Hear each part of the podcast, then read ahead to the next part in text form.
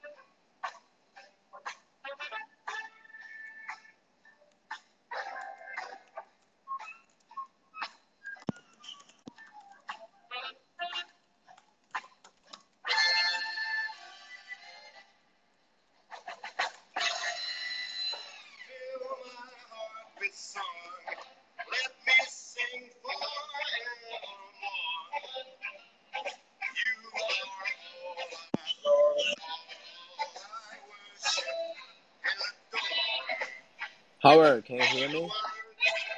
Oh, I just, can. Yeah, awesome. All right.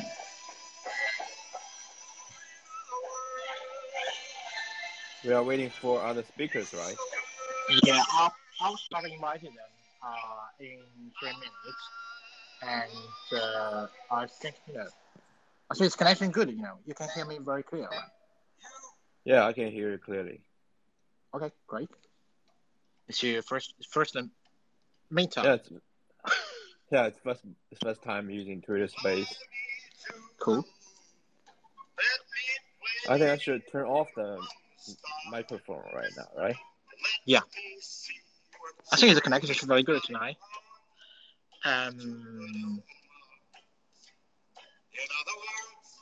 guys, we've been uh, kicking off in 17 minutes, and uh, we will inviting the you know other speakers soon. So just some music now, music time now. Yeah.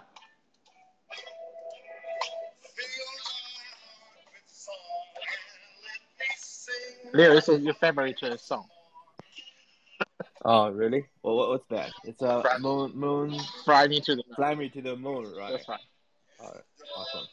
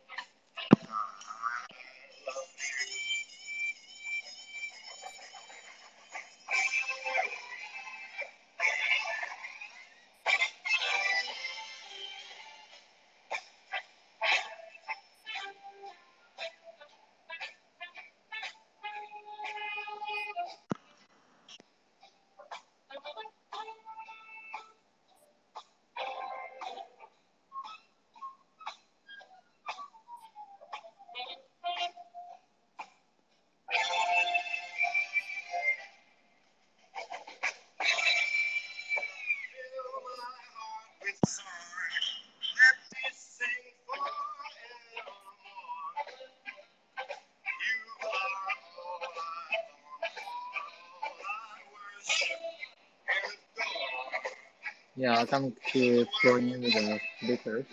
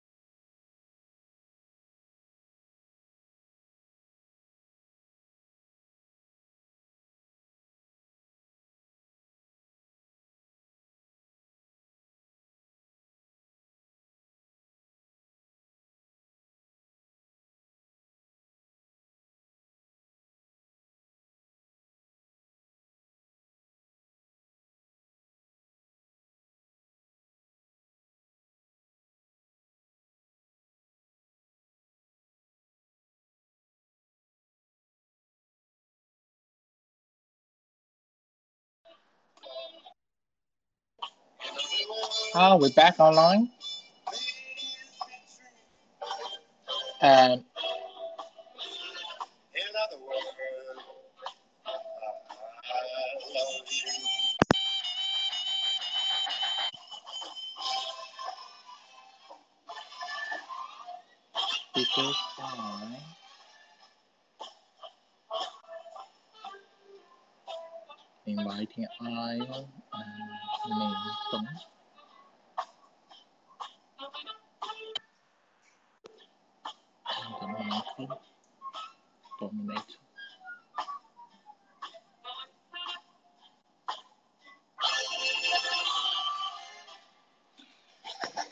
Leo, you probably hear me. I just invite you to be a speaker.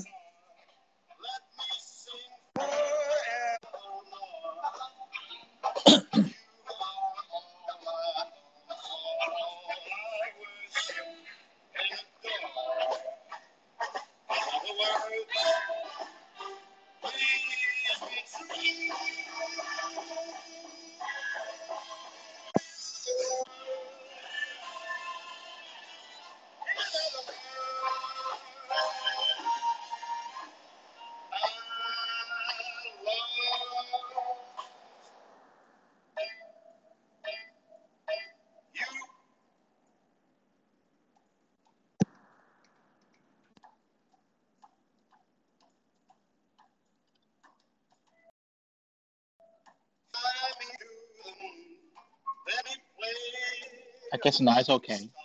I have invited all these other three speakers already, and they are boarding, so 10 minutes to go. In other words, hold my hand, And I'm going to share a link to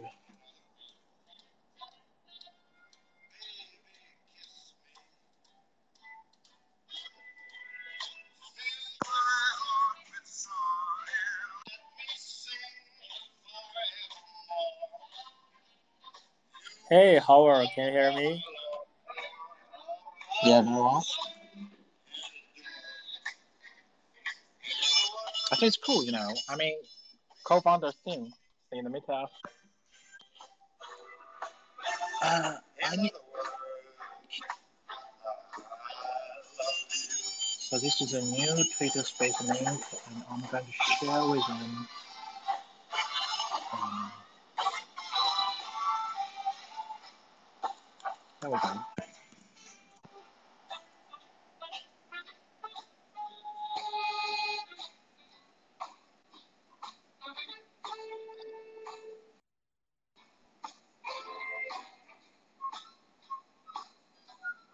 What what just happened?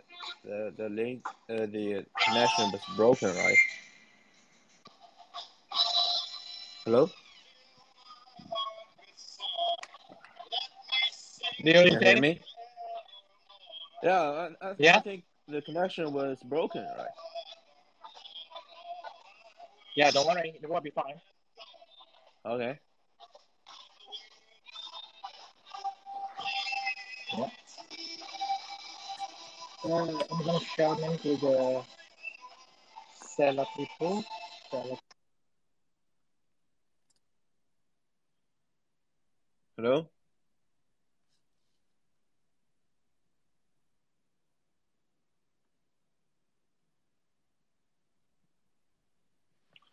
Hello?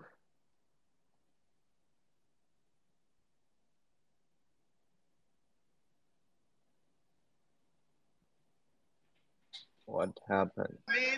Hello? So good to hear.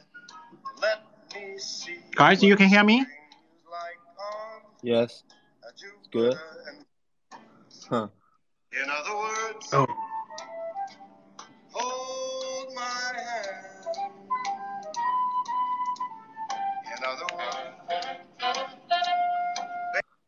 Nowadays it's really difficult since yeah. since everyone is you know based in different countries.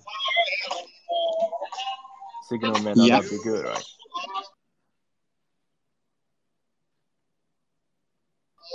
Yeah, they say that if you, you know, die in from different region, the space normally would uh, more easy to, you know, take down.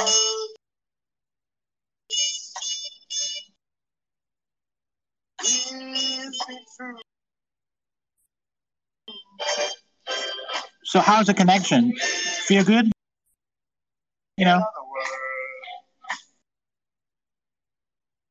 In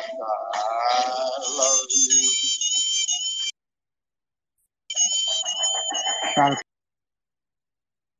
you. To you. I've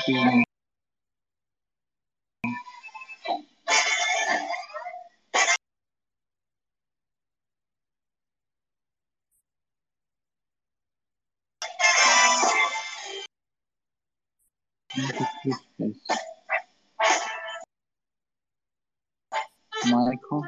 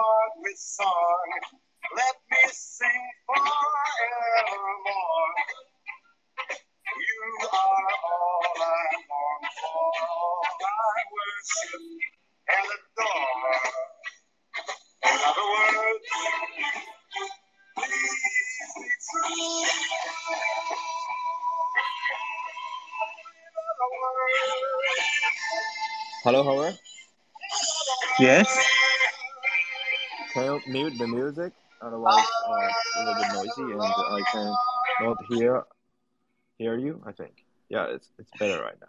Sure. You can hear me right. Yeah. Uh, Michael, Now uh, signal is can you, you hear Leo and I? You know, I mean, Yeah, I can hear you, but I'm uh, not sure your connection, like so I've not been the inviting. Uh, it's normal, right? The connection is good.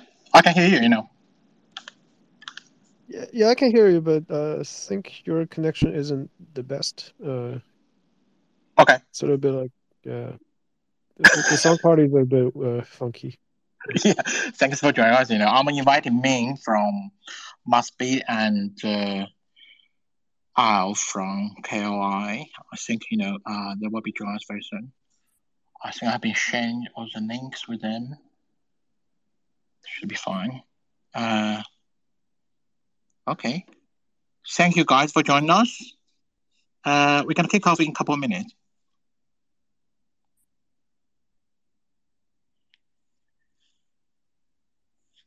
Okay, okay.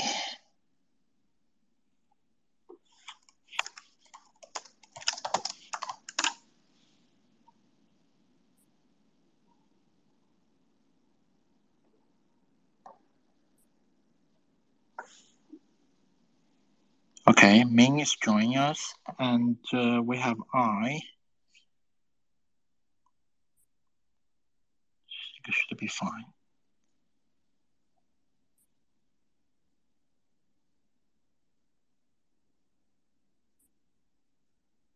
Okay. Minh joins here. Um.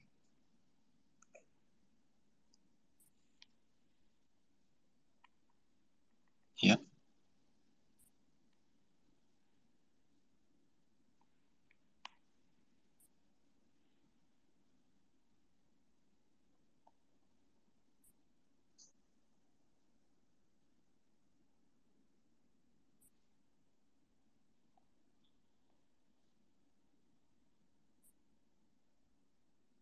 Okay.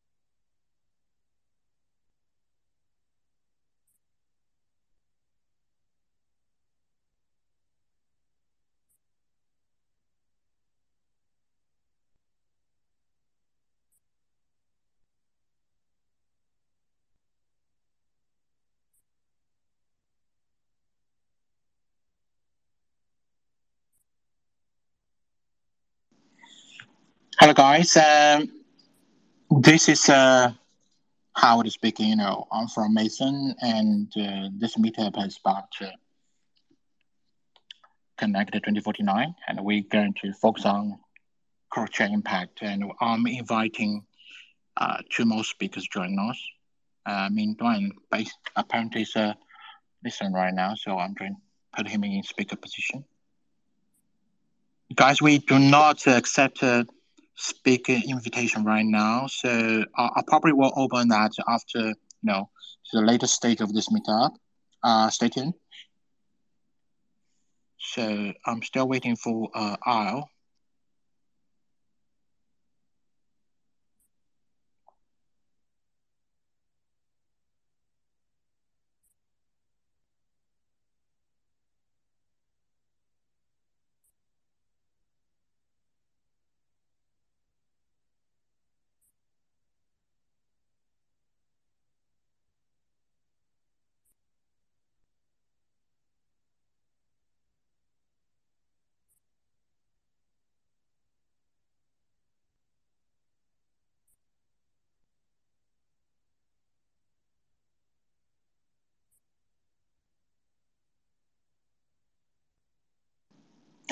Minh, I just invite you to speak. Please accept the invitation. Or you can find the invite in your DM.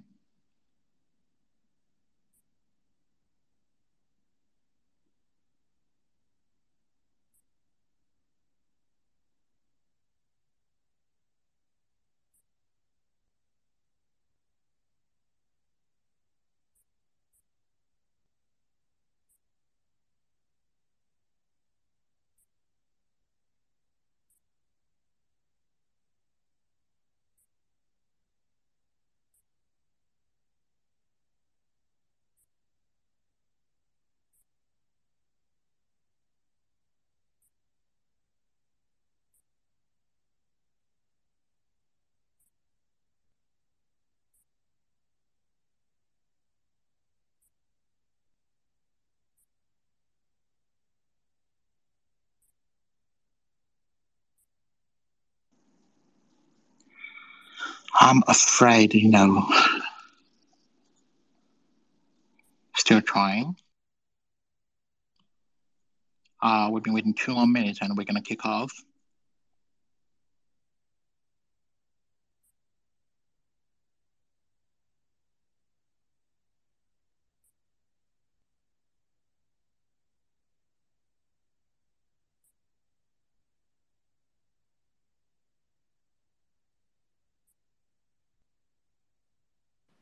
Hi, Howard. Shall we start? Uh, we are still waiting for other speakers. I'll be waiting for the speakers, you know. Uh, I think it must be the main, probably is, uh, you know, checking in from must be the official Twitter. Hello? Hello, hello. Yeah, I can hear you. Hello. Uh, Minh, I know you're checking from, you know, your Twitter, uh, your project Twitter, but I still couldn't hear you.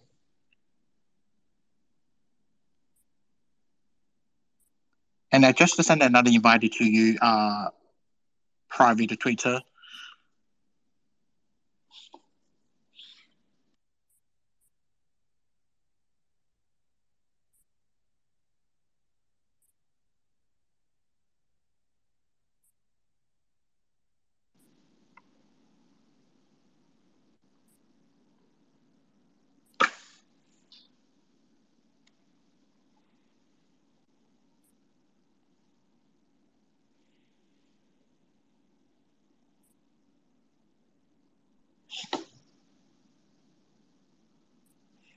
I'm going to invite Sharuk. Maybe you can join us too.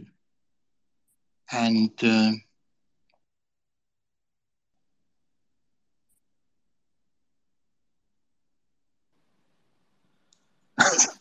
Yeah, um, I think.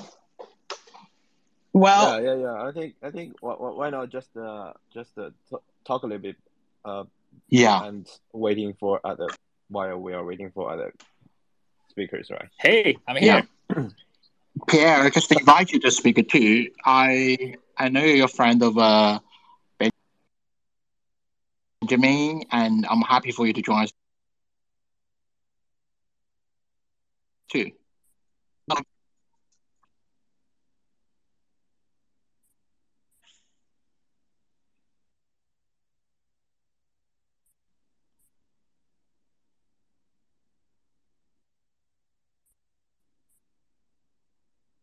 I think you know the connection Hey, is not Leo. very good. I I I- I love your your turtle. Wow, the green turtle. Oh yeah, it's uh, uh it, uh, I don't know whether you can see my icon. It's it's a new updated icon from me, and I think if you zoom in, you can see uh Meson dot network on the red uh on on, on the red rocket. Uh huh. Uh, it, it stands for like because because you know we are actually doing you know the uh, bandwidth and also acceleration infrastructure. So I think we could accelerate anything. I mean that's why Yeah. we put put the rocket over the turtle to make it fast. Hello. Can Hello, you print can you- it can in you a hear me? T-shirt? You know, I need to buy Y- T-shirt yes. with Hello? Yes, turtle, welcome, right? man. Hi everyone. Man, welcome. Hello. Hey, Yeah, Hello. Yeah. I think now it's much better now. Yeah. Uh, Michael, you can also say, uh, you know, uh, I mean, I think we can free speaking right now. So it's like, uh, Hello. Sherlock is, uh, you know, yeah. Hello. Yes, we can hear you.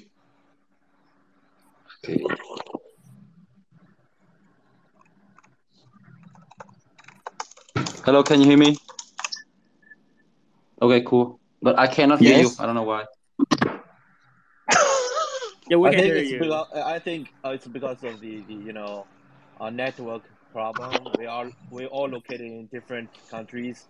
That's why you know bandwidth How, uh, is really I important. cannot hear That's you. why we build I mean, you, you uh, probably you can close and try it again. And we have a Al from KR Networks. Hello, buddy. How are you? Hey, folks. Very excited to be here. Sorry, I'm. Okay,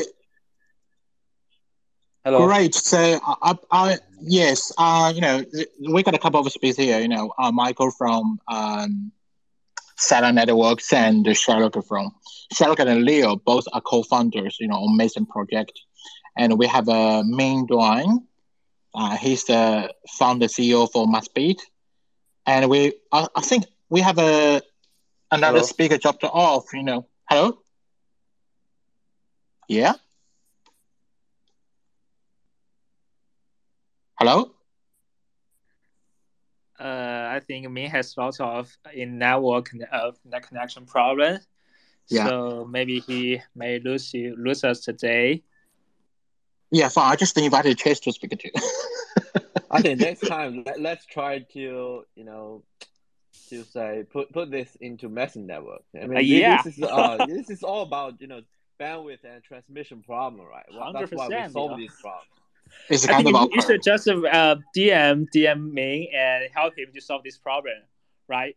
For example, you should DM the Jack Dorsey. Oh, okay, sorry, he is the previous CEO of, of Twitter. You should ping the new Twitter CEO and said, "Wow, your Twitter space has lots of problem, right? People, people have to connect, reconnect, download the different things. So maybe you should try Meson. Yeah, we are the new bandwidth solutions and it can help you solve the problem. Well said, Sarok. Um, I think we can kick off. You know, so uh, thank everyone for joining us. This is Content 2049. This is series meetup, right? And it's our seventh annual, uh, seventh, seventh episode. You know, Twitter Space. Uh, you may recall last time we we discussed the uh, DAO topic with the Messari, Delphi Digital, and OpenDAO. You know, together. And this time we will focus on cross-chain impact. Um, actually, this topic catch our attention not only because you know the risk incident recently uh, on the wormhole security breach, also last year, you know the Poly network thing, uh, but also because the cross-chain interoperability is essential in crypto world right now.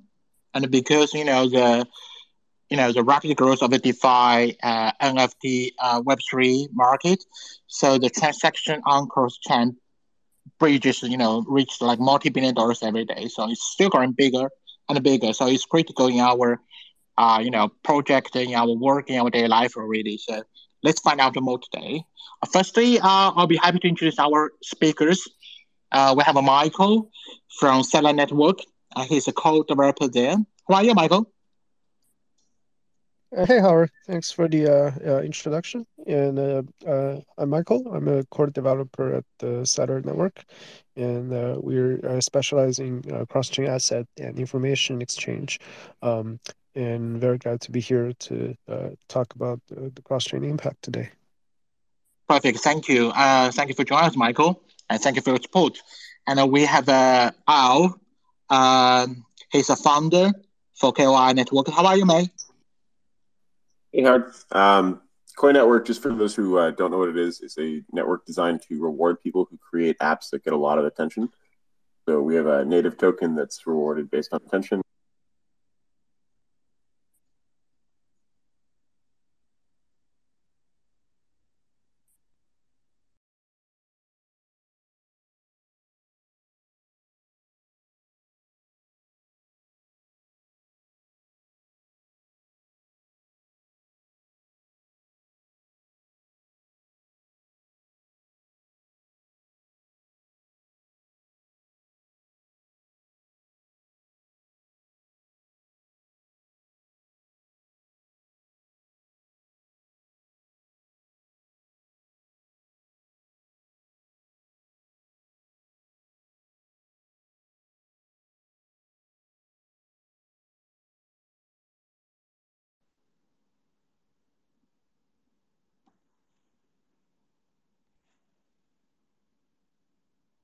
Shit, space connection.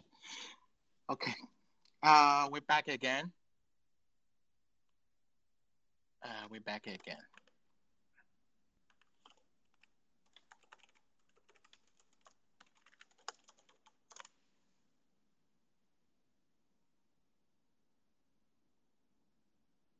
Hello, guys.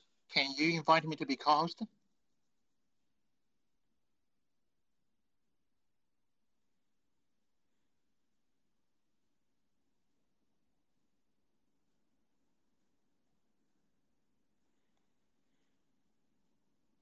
Okay, that's great. Oh, I'm putting it. Okay, cool, guys. You're coming. Sure, can't believe that.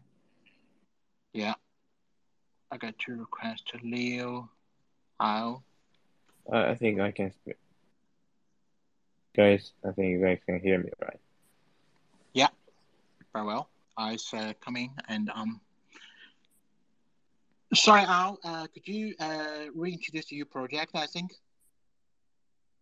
Sure. Uh, so I'm Al, and I run the Koii Network. Uh, Koii is an ecosystem designed to content creators and app developers based on the amount of actual traffic that their content gets.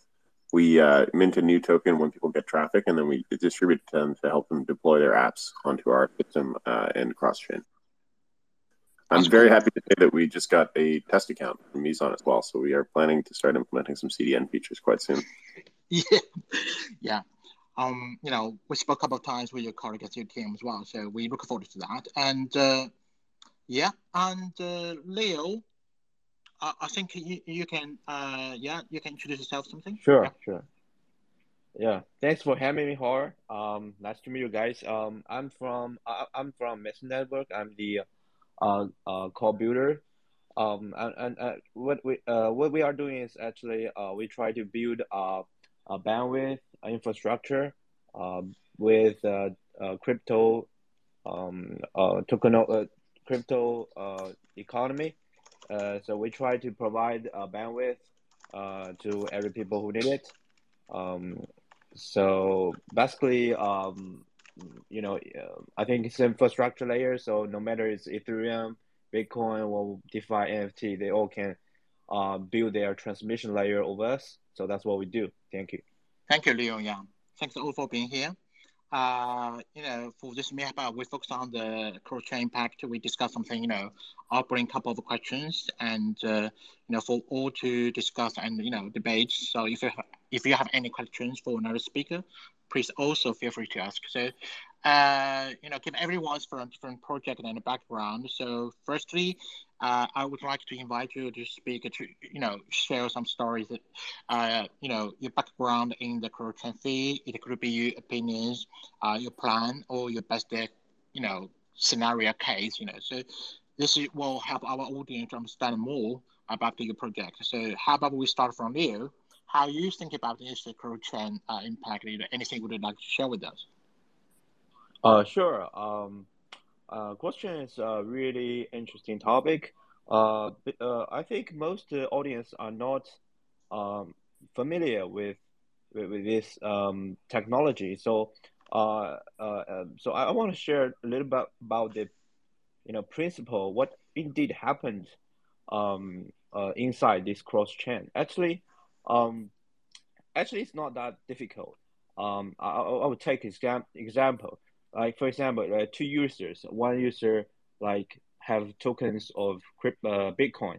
Say he want to transfer to user B, while B want while B uh, you know want to uh, you know transfer back uh, the, the Ethereum. Uh, so they, they want to exchange basically the assets on two um, public chain. Um, so um, so so um, what happened is like all these transactional data are, are saved on the mi- on the mi- mining devices or mining nodes on each chain, um, as uh, they are maybe uh, stored in files or database, or whatever.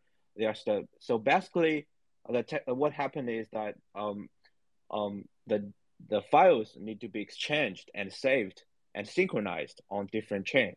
Um, so um, what I think what what Meson can can do um, inside this is like we are trying to help projects to tran- transfer data, you know, from one project to uh, the other, so they are exchanged. As long as they exchange data, and and so we could help.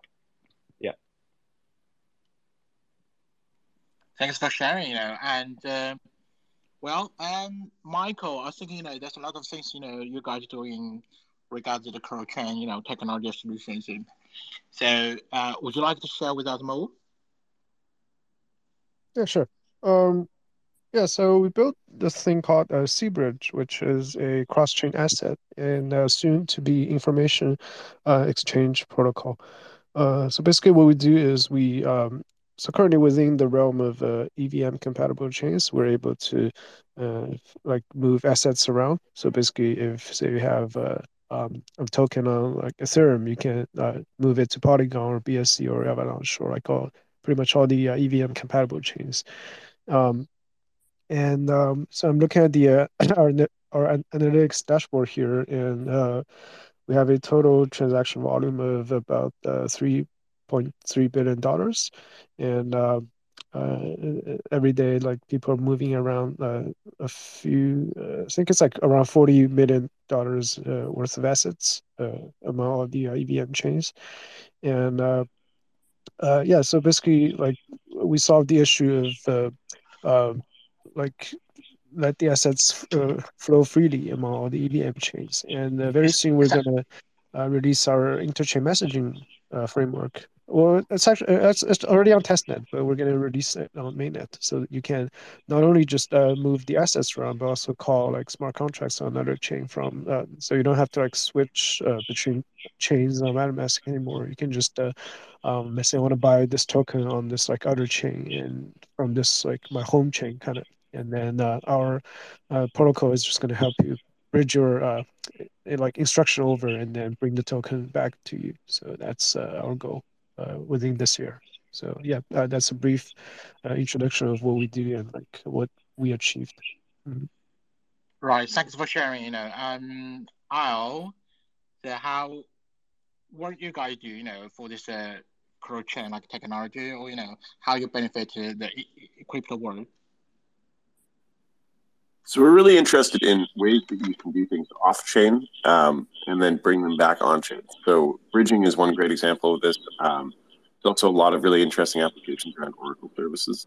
So one thing that we do right now, uh, mostly actually, like our largest focus is using storage networks like Arweave and Filecoin, and then bridging them to connect them to Ethereum, Polygon, and kind of the traditional chain. Um, so we have a standard of NFTs that we've developed for decentralized storage called the Atomic NFT Standard. And we take this Atomic NFT standard, which is all stored on the storage chain, and then we wrap it into other networks. So you can sell the native asset and the actual little piece of storage. So if there's actually a media file on the storage layer, uh, we allow you to sell and trade those directly. Right. Um, thanks for your input. So I think you know um, we probably will. Think anyone got anything to add? Yeah, right. So we come to the, the second questions, like you know how, what you um thought about you know the cross chain uh, bridge, you know versus like a Cosmos because um, I think Cosmos they already got like an inter-blockchain communication protocol and. Uh, um, you know the difference between this uh, bridge technology and with what the public chain is doing already. How, how do you think about this uh, difference between them? And uh, um, yeah, we, we can go. We can start with uh, Michael.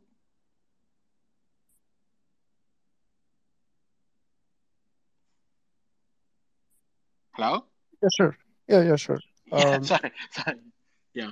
So you know, help us to understand more about the new technology, and because uh, from my point of view, it's like uh, Cosmos they're already doing like some IBC things. So, uh, Mhm. what's the unique price, and how you can, what's the difference between this public chains with you guys?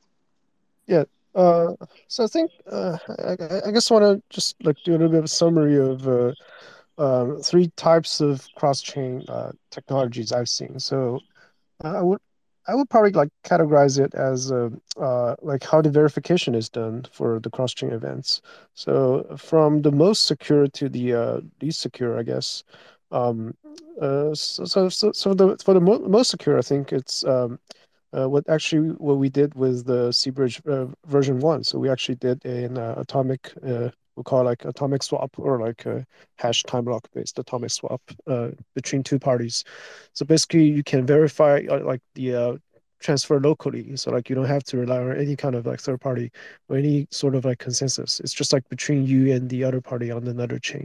So basically, you kind of like lock your assets on on one chain and then you release it uh, on the other um, like uh, ba- basically like mutually the two parties mutually lock their assets on the each uh, corresponding chains and one of them uh, and, and the uh, uh, the issuer or like the the, initiator is going to like uh, unlock the asset and then the other party is going to use the same um, reviewed key to unlock their asset. So it's like completely trust free completely like a verification locally verif- verifiable cross chain so that's like the, the most extreme or like the most secure way of doing cross chain uh, the, the limitation is that the uh, uh, the, the liquidity is kind of like limited. So basically, uh, you kind of rely on the other party to have the liquidity. So like if once like your uh, cross chain amount exceeds a certain uh, limit, say like a, million dollars or so, like it's it becomes hard to find the counterparty who is able to like uh, uh, do the do the like mutual locking for you. So that's like uh, the most secure or or like most um,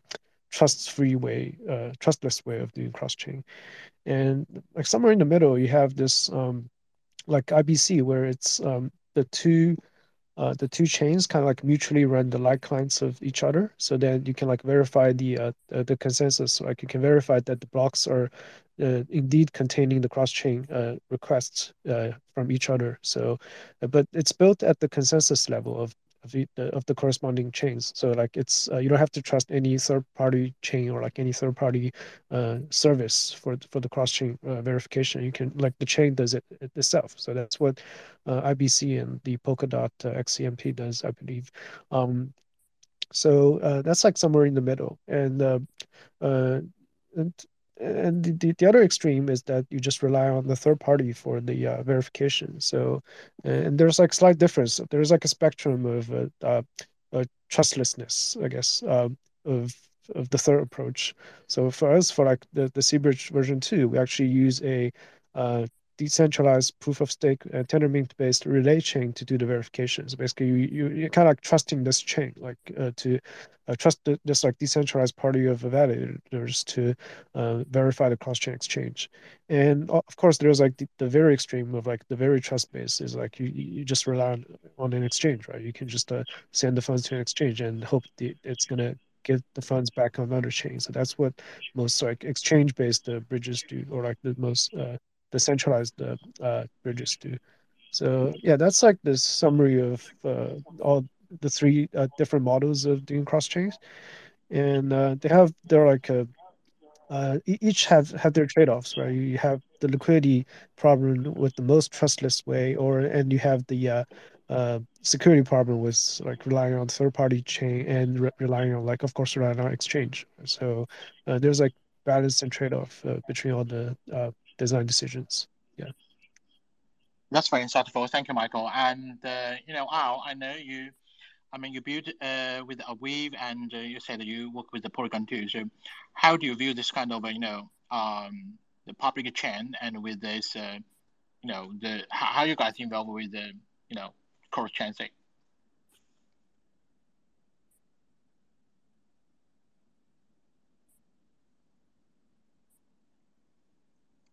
I think he's out.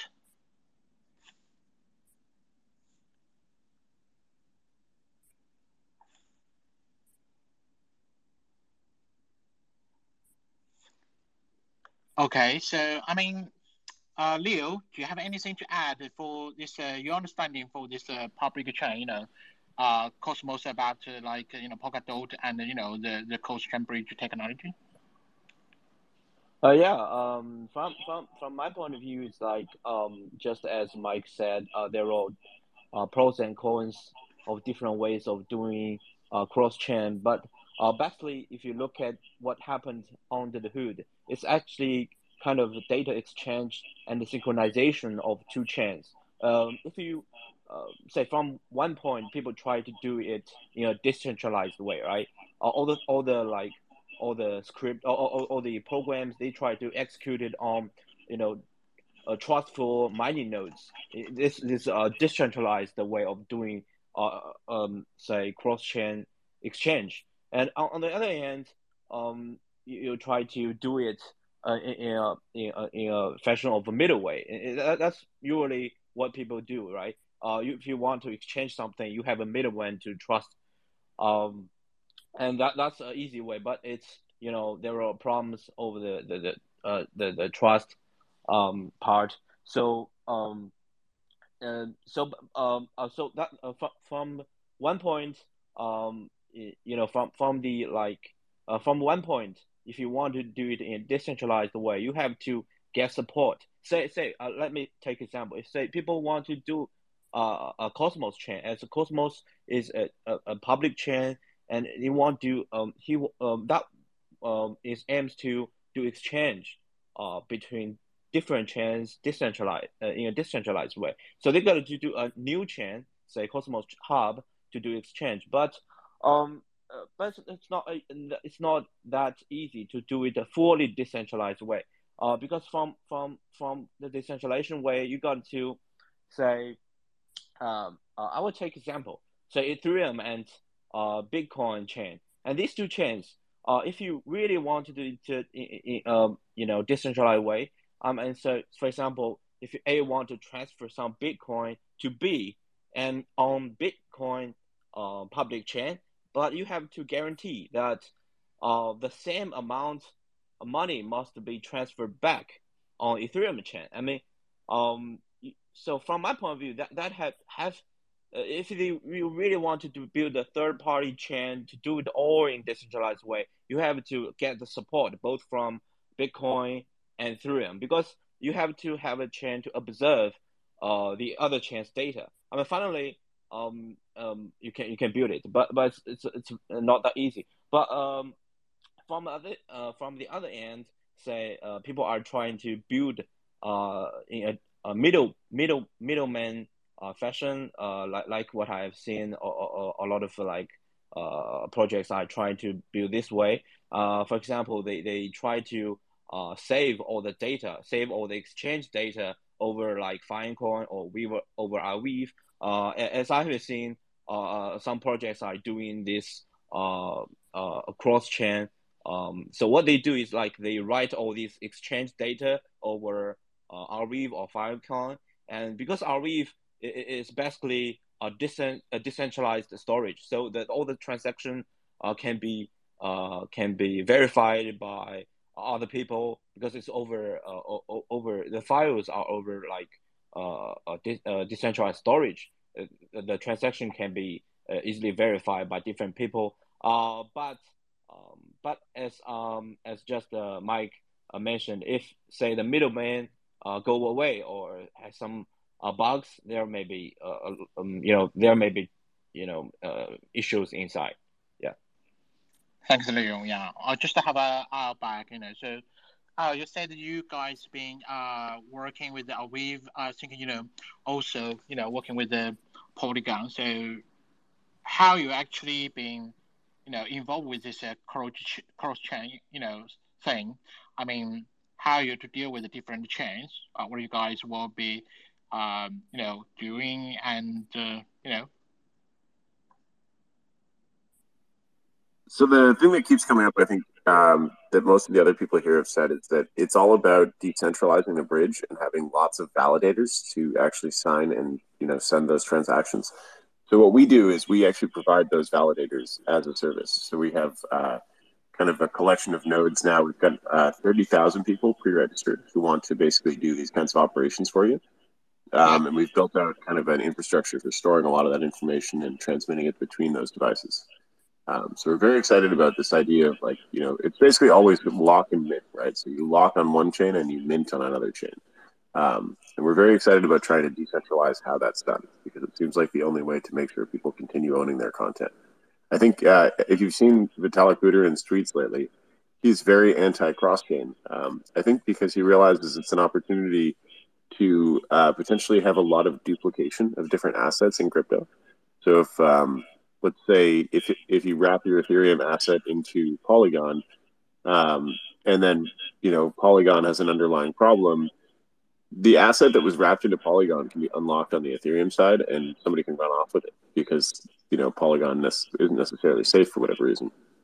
Uh, not saying Polygon's not safe. We love Polygon, but the the main risk there being that if you have these assets where you're minting multiple different copies, you have to keep really, really, really close eyes or or like a close watch on them. Otherwise, they could just run off, and then you might have two copies of that same, you know, multi-million dollar NFT out there, um, which I think really de- it really it'll really devalue the whole industry if we can't handle that properly.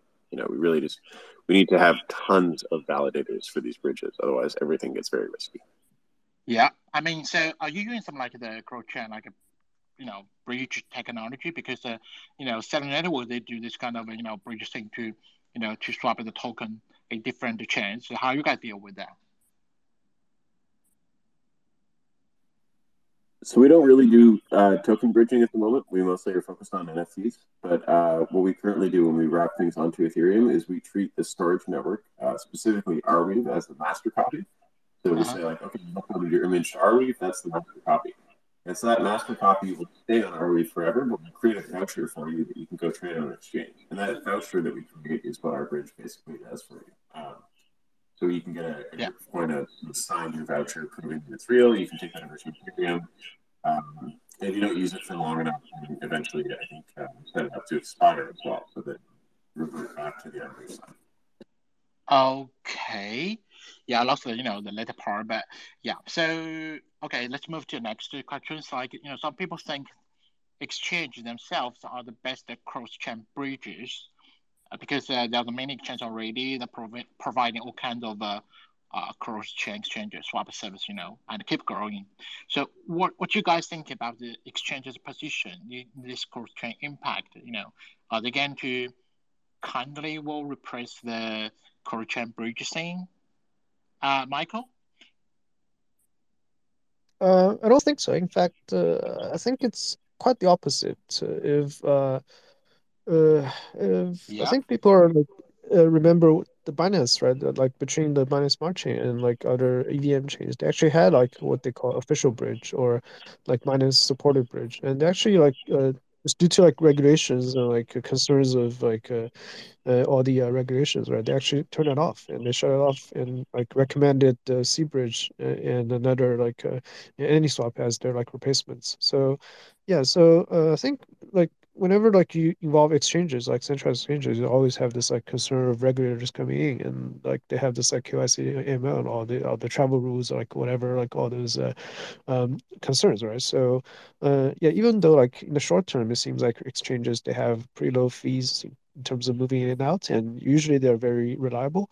Uh, but I think like the uh, uh, there's still like concern of uh, them, them being like too centralized and you have to like uh, especially like if you want to actually like transfer uh like significant amounts usually you're subject to delays and like uh, scrutinization right? Like they, they're gonna sometimes even ask you to like take picture or like whatever like uh, I have a reviews right? So it's like if you don't want to go through the hassle then obviously uh, exchanges are not the, the most optimal way for many use cases. So uh, i wouldn't say like exchanges going to like actually uh, threaten any of the cross-chain uh, business or like the cross-chain projects uh, i mean they're like good sub- supplements and they're like uh, very good for many use cases but i don't think I don't think they're the, the, the, I don't think they're going to replace the cross-chain bridges. Yeah. Yeah, thanks for your input. And Neil. Uh, yeah, uh, I think um, um, as Mike just mentioned, a lot of people are using exchange because of the low fees. They could, uh, as most of traders are doing frequent frequent uh, trading of different assets. I think that that's why people uh, are, are trying, especially uh, those um, uh, uh, frequently traded um, uh, assets uh, um, uh, one advantage of uh, say um, decentralized uh, cross-chain um, technologies that um, uh, because uh, maybe you want to transfer a very large amount of, of assets to other chain um, uh, or for other maybe uh, maybe other reasons you want it uh, you do not trust the the, the um, central uh, exchange system so you, you, you may want to try to do that way but uh, basically um, under the hood, uh, people are like exchange all these uh, data between different chains. Um, uh, they um, you know they need to have uh, a lot of uh, uh, validators of uh, doing the validation if they really want to do it securely. Just um, um, uh, that that's why you know we we we Meson um uh, uh, want to uh, help all these kind of exchange because um uh, for example, if if you just have two chains and uh, it, it's like uh, two data exchange between two chains, but if you have like ten, it's from mathematical view, it's like um uh it, uh, more than like 10 exchange if you if you have 10 chains they all want to have exchange data between others then you're going to have a lot of data transmission uh, that's why we, we come in and we help to transfer all these trans, uh, transaction data uh, and, and make it more easy for people to do verification. Um, uh, um, I, I, think um, you know after all, I, I mean um, they, they, they, they have uh, different you know pros and cons. Um, um, mm, that, that that's you know I think they, they are all very uh, valuable. Yeah. Thank you, Leo. Uh, Al, it seems you quite agree with uh, Michael. You know what he says about uh, how how you think about this, uh, you know, exchange? Because uh, I'm not from the technical background, so from um, your point of view, how should we uh, how should we deal with this, uh, like the you know exchange thing and cross chain bridge? You how how you view? How, what's your view about that? So I think the real limitation there is still going to be the number of validators that you have. Um, and so if you have an exchange that's essentially run exchange, you have no idea how many people or how many different devices they have replicated these keys across. So it could be quite possible, depending on the exchange and like how advanced they are, that they've got all of the funds on the entire exchange in one wallet. Um, this has happened recently with a number of pretty high-profile hacks, and they lost, you know, hundreds of millions of dollars in a few of these cases. Um, so really, the only way to fix that is you have to have these uh, multi-signature wallets that lock up all of the funds. And before you mint something on another chain, you have to be absolutely certain that it's not going to end up getting duplicated. Um, exchanges kind of are a bit of a risky way to do that, I would say. Okay. that's very interesting. Um, well, uh, if you guys have anything to add, you know, just feel free to speak. So we move to the third question side because uh, I I read an article, you know, uh, I think it's from uh, Vitalik. You know, he thinks that the future is a multi-chain rather than cross-chain because I, I think he has some concerns about the cross-chain security issue. So, so there's something I would like to uh, understand, like how hacks attack the cross-chain bridges. Um, what solutions uh, should we take when there's a security breach when when you use the you know a cross-chain technology? So, uh, how about we start with the Michael?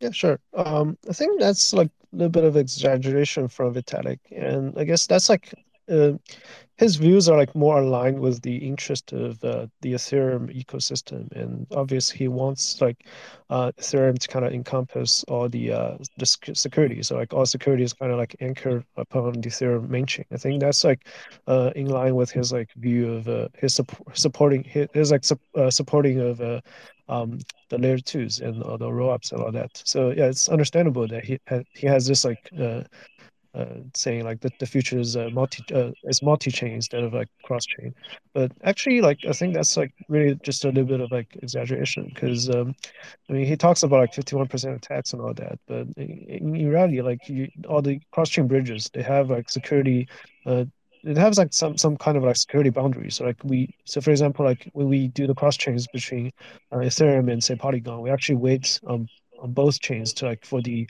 uh, the number of safe safe blocks, right? So like for example, we wait for like uh, 12 blocks on Ethereum, so that the uh, probability of like Ethereum getting a 51% attack for like 12 blocks, it's very low, right? It's there's like there's like huge economic uh, like uh, cost for for such a great uh, 51% attack. And the same with the Polygon. Actually, wait for like uh, close to 100 blocks on Polygon in case it gets like rolled back and all that. So, yeah, there's like obviously it's not like uh, perfect, but it's all like probabilistic, and it's just that like it, it, if you want to take the risk or like if you want to take more of the, like the convenience side of things. So. Um, yeah, he has a point, but like we don't like necessarily agree hundred percent on that. Uh, and speaking of the hacks, uh, of the recent hacks, right? Uh, so all of them uh, are involve some kind of like a, a software bug. And um, for example, like uh, in the Anyswap case, they, they used like a outdated uh, crypto library, which exposed the uh, like accidentally exposed the private key by like uh, reusing one of the uh, crypto primitive values. So that's kind of unfortunate, but uh, it's it's something like uh, avoidable, right? So, um, in terms of like the uh, Solana, it's uh, the wormhole. It's it's more of like a uh, it's also like a, they had uh, a software bug and which went unnoticed when they went online. And i think it the, the problem became worse because like on solana like most projects like kind of enjoy the uh, uh, the convenience of being like closed source and like people don't actually ask for the uh, smart contracts or the, the the programs to be open source. And now they're kind of like uh like uh, shoot shoot themselves in the foot by just like keeping closed source for, for so long, and now they have this like huge, uh, uh, like huge hack happening, and very luckily, like they have jump trading back them. So yeah, that is uh, something like a, uh, like a constellation reward, I guess. Uh, but anyway, so um, I think, uh, yeah, so the uh, aside from like software bug, which would obviously require more like auditing and like more pairs of eyes watching all the protocols, and we're actually like in in, in the Celer's case, we have um, more of like alert system and like more rate limit system uh, when we do the cross chain uh, bridge. So basically, we we, have we, we like watch very closely of all the on chain balances uh, of all the chains, and like if we see something very suspicious, we're actually gonna just like uh, uh, delay the transfer and also uh, even like sh- uh, pause the bridge. So this is like not uh, centralized per se because we can like pause it by like the governance and then there, there's no like fund like we, we cannot like take your money away we can just like pause the bridge and say like we're going to investigate uh, if we suspect like some hack is happening and even like in the normal uh, day of operations we have uh, like pretty reasonable rate limits so like even uh, if there is a hack or like software bug or like contract bug, uh, you're not going to lose all the TVLs. Uh, that's not happening. So like you're going to only to lose a couple of millions and that's it. So like that's the amount we think that's reasonable for like uh, um, I mean, that obviously it- it's going to depend. Like, our, if we if our like daily transaction volume g- goes up, we're probably going to raise that uh, limit a little bit. But uh, it's still like not like lose it all kind of situation. So yeah, that's like the alert system and like the uh, rate limit. We we think that's like very important for the uh, cross chain bridges, and we obviously don't want to see like a hundred million dollar hack or any anything north of that. So that's like unreasonable. So yeah, uh, that's our uh, point of view. Yeah, yeah. thank you, Michael. Seems you have very high standard of security, you know. And Leo, I think you from the technical background, so I'm not sure how you if you understand even uh, how hacks will be doing, you know, to steal money from like you know the cross chain bridges. It's uh, how they're gonna to attack this thing. And um, what's your view about that? So um, I think yeah, as Mike uh, as mentioned, um, yeah, some some some problems are from the uh, bugs of softwares, um, uh, but some I think are from um uh, uh, from humans. It, it's maybe they are intentional, but nobody knows why, right? I think um, it, it, um, I think um, uh, uh, this um question um, um I think uh how to how to answer it. Uh, yeah, uh, I think uh. Uh, so uh, the question, I think, um, how can we split away the human part? So how can we like, uh, can we or or the question is, can we in the future like, uh, um, limit this security only into the the program level? And uh, that's what I think. Uh, exchange is different from uh, cross chain technology, right? Um, because um, for example, if you have a centralized exchange uh, platform, maybe they could because they have the permission to do everything, right? They can change the code. They can change the uh, uh, maybe they even can change. You know, there are some attacks from the JavaScript. I mean, nowadays, uh, all, all the all the all the people, all the clients are using their web browser to do the DeFi, to the exchange. Maybe they could even have some programs that maybe programmers that maybe they could uh, change the JavaScript code. I mean, that even can do attack to your wallet, right? And nobody knows. But can we uh, can we avoid all these kind of human, uh, intentional, or uh, attacks? Uh, I think that, that that's that's uh, um, very important uh, aspect. Um, um, and um, as as uh, uh, I want to um, so I want to um, um, say um, that there are different levels of attacks. Um, um, there are maybe bugs in the contract. There may be, uh, but what we really want to do in Meson is that we want to keep sure that the best infrastructure layer is secure. Uh, that's when uh, that's one reason why we built Meson. We wanted to build a best infrastructure transmission layer that to keep the transmission layer, um, you know, without any uh, intentional attacks. Um, so yeah, that, that's that's my point of view. Great, great, yeah, yeah. So, well, you know, we needed to like uh, set up a really high standard for this kind of a security thing. And uh, it what we would you do, Al? So, from your point of view, it's like, uh, what you guys would do when you are, you know, because your business is involved a lot of the cross chain thing. So, if there's a like security breach, how are you going to deal with that?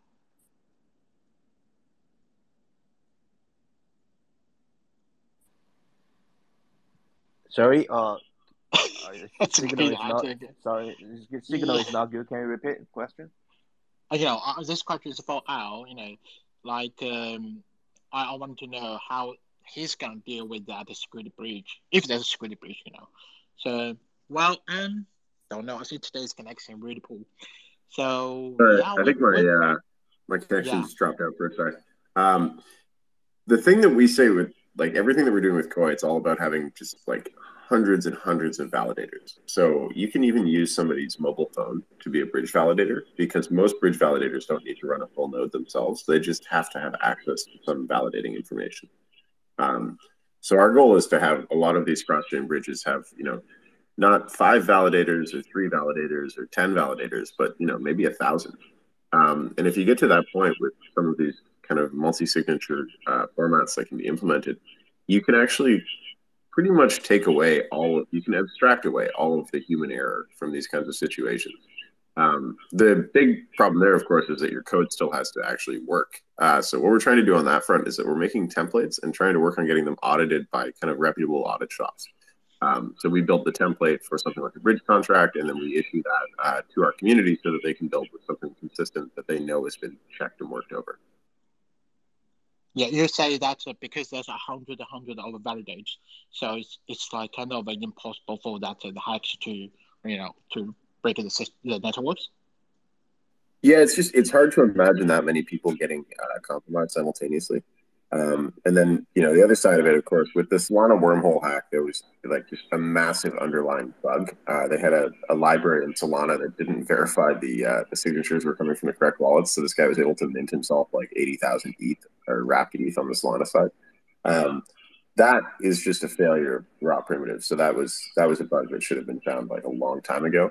And in fact, the bug had been fixed. It was actually uh, in the process of being deployed. I think when the attacker exploited the chain.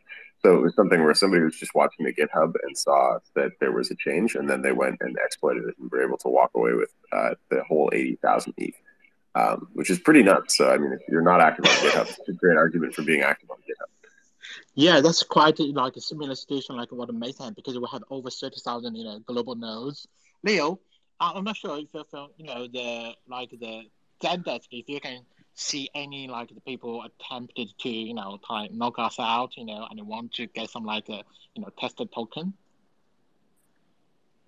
Sorry, uh, can, can you repeat your? Yeah, question? I mean, if anyone attempted to you know to try to like the you know uh uh, like the hack us, you know, because uh, I think know Meson token, tested tokens is even valuable now. So is anyone attempted to do like this, yeah, this kind of uh, things? Yeah, yeah, we, we and we, if we they find, could be successful, you know. Um, you know, from at, at present, yeah, we have um, you know, in, in, because we are still in testnet 2.5. Uh, in, in the previous uh, year, there were several attacks happen on our uh, network. Uh, but we, you know, currently have more than 30 uh, uh 30,000 nodes globally running. Uh, so I think it's um you know we have fixed some bugs. It's more uh, it's more and more difficult to attack it right now. Um yeah. okay, okay, great. Yeah. So yes, I mean uh, I have a one last question left. You know, it's about the cross chain governance. You know, the because chains there's different chains, right? And there's consensus uh, I mean, the trans data structure, uh, transaction processing logics are very different from each other. So, how to guarantee the transaction atomicity is critical. So, what's your best suggestions regarding cross-chain governance? I, I would like to, you know, uh, speakers you can share with your opinions how to, you know, what's what will be the best, uh, you know, cross-chain governance in your opinion. Uh, Michael, maybe? Yeah, sure. Uh, I think that's like a pretty open-ended question, and um, uh, it's I don't think it actually has been like well uh, like established yet of a like cross-chain governance standard, and we actually like uh, this year we actually will try to like uh, uh, do some kind of exploration with our partner projects in, in this regard. So like, uh, how can you uh, how can like cross-chain um, governance be done? And so like we have this framework of uh, these, the Saturn interchain messaging framework already uh, built. And it like if uh, like if we want today like it's very it's already like pretty simple to just uh, say uh, well i have say for example it's um, so for example i have like this like whatever tokens for example sushi on like polygon right? And they want to participate in governance on ethereum i can actually uh, like use the interchain messaging system to to bridge over the sushi and automatically like do do like cast a vote or something and then um and that's pretty simple right but we think like it, maybe it's like more uh there's like more to it uh, than just like simply bridging over and casting a vote. So, for example, maybe you can have like different weights for different chains, or like uh, you can like assign like quota or like uh, uh, to to the different chains. So yeah, um, I think it's still pretty early to to say what the uh, paradigm would be, and uh, we're actively exploring, and we welcome like partners to come in and discuss like uh, proposals and solutions with us. Yeah. Okay, so have you noticed that you know like two big chains, like for example, like Polygon or Solana, they've been in touch about like the kind of you know the governance. I'm not sure if it's going to be unified. You know, have you noticed such a kind of a dialogue going on?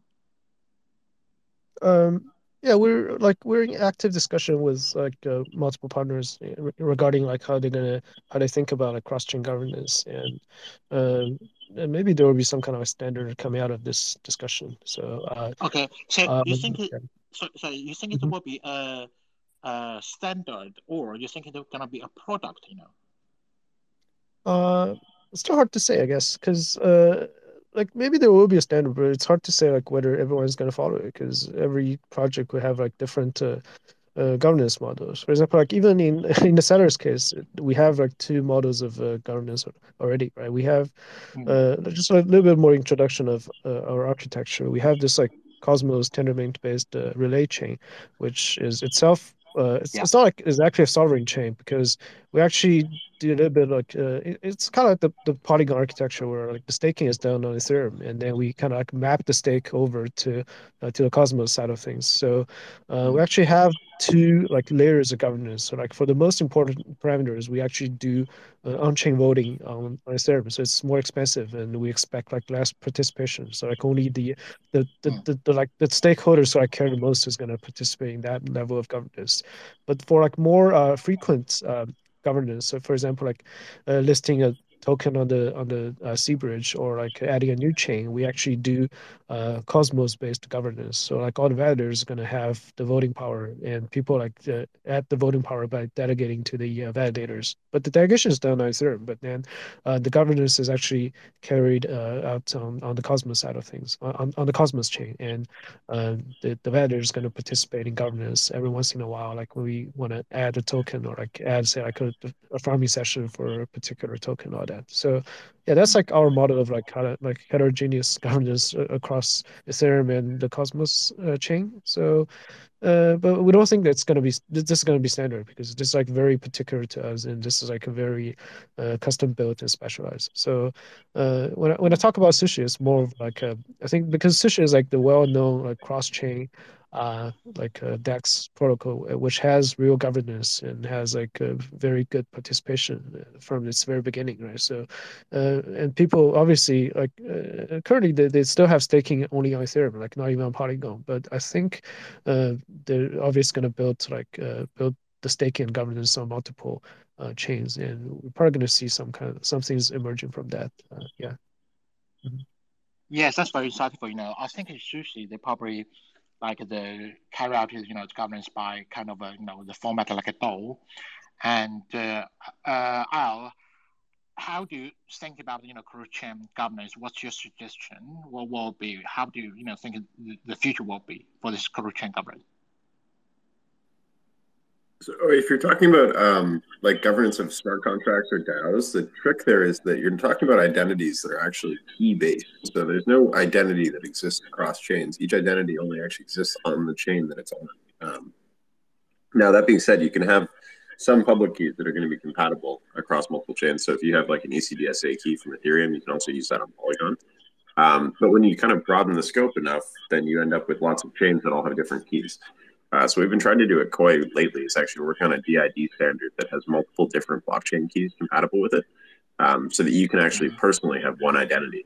Um, and then the thing that we're trying to add on to that is the ability to have voting uh, that happens based on your DID instead of based on your local key for that chain. Um, and this is tricky because it means we have to verify non-Ethereum signatures on Ethereum contracts, for example, or non-Arweave signatures on Arweave contracts. Uh, in contrast, and in both of those cases, it means that you um, need to have a certain amount of off-chain computation that's possible, so that you can verify all of these different signature formats and make sure that those people are allowed to vote, then tally the votes, and then write that result back on chain. Um, we're pretty excited about that. At this point, it's kind of the same concept as the multi-signature validators when you're actually crossing a bridge, except you can also use them for you know something like verifying a vote, and you can verify all that vote data off chain, and then have everybody write a result back to the chain. Uh, so you kind of have a vote about whether or not the vote was correct, which sounds crazy, but it seems like these things actually work quite well. Um, if anyone's interested as well, we do have a That makes uh, it's called our task and audit handbook that we're going to be publishing in the next month or so. Um, and this will have basically a generic structure for how to implement these kinds of validator and audit techniques where you have like, you know, hundreds or thousands of validators for these, these sorts of activities. I think we would like a copy of that. You know, when you pop that at me and or Leo too. You know, so uh, we will start that. And Leo, I'm not sure if you have something you know to share about like the crochet Um, you know, Yeah, or you I can mean, share about how we. um, Yeah. Yeah, I, would just um talk a little bit about from my my, my side. Um, uh, I think uh it, it's still early to talk about the standards, and uh, as uh I think uh this kind of standard might only happen um currently um say in big chain, uh like top like ten chains. Maybe they, they are probably uh I, um um but they uh, I don't know whether they, they really have the interest to do that uh, cross chain because they want to protect their own assets. Um, from our point, we are very open, and uh, you know, um, in the end, no matter what you do, you are just uh, doing exchange all the files and data between different chains. They um, say you, you your miners or uh, read from other endpoints. Say let, let's say uh, if you are doing a cross chain uh, infrastructure and you gonna read different data from different chains, right? So, for example, you read data all from Infura because Infura is the um, public endpoint of Ethereum. Say, uh, if you save your cross-chain um, data over Arweave, and you're gonna probably read the data from Arweave endpoint. And we are trying to build a standard transmission um, for all these data transmission layer. And finally, we're gonna provide endpoint standard for all these retrieving uh, procedure of uh, different chain data. So that's maybe uh, that's what we really want to do. Yeah.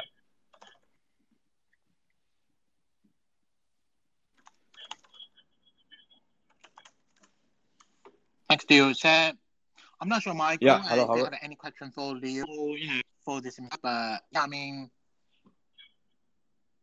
yeah. So I think it's it's a topic. Yeah. Um, we'll be in touch, and thank you, everyone. Thank you, Michael.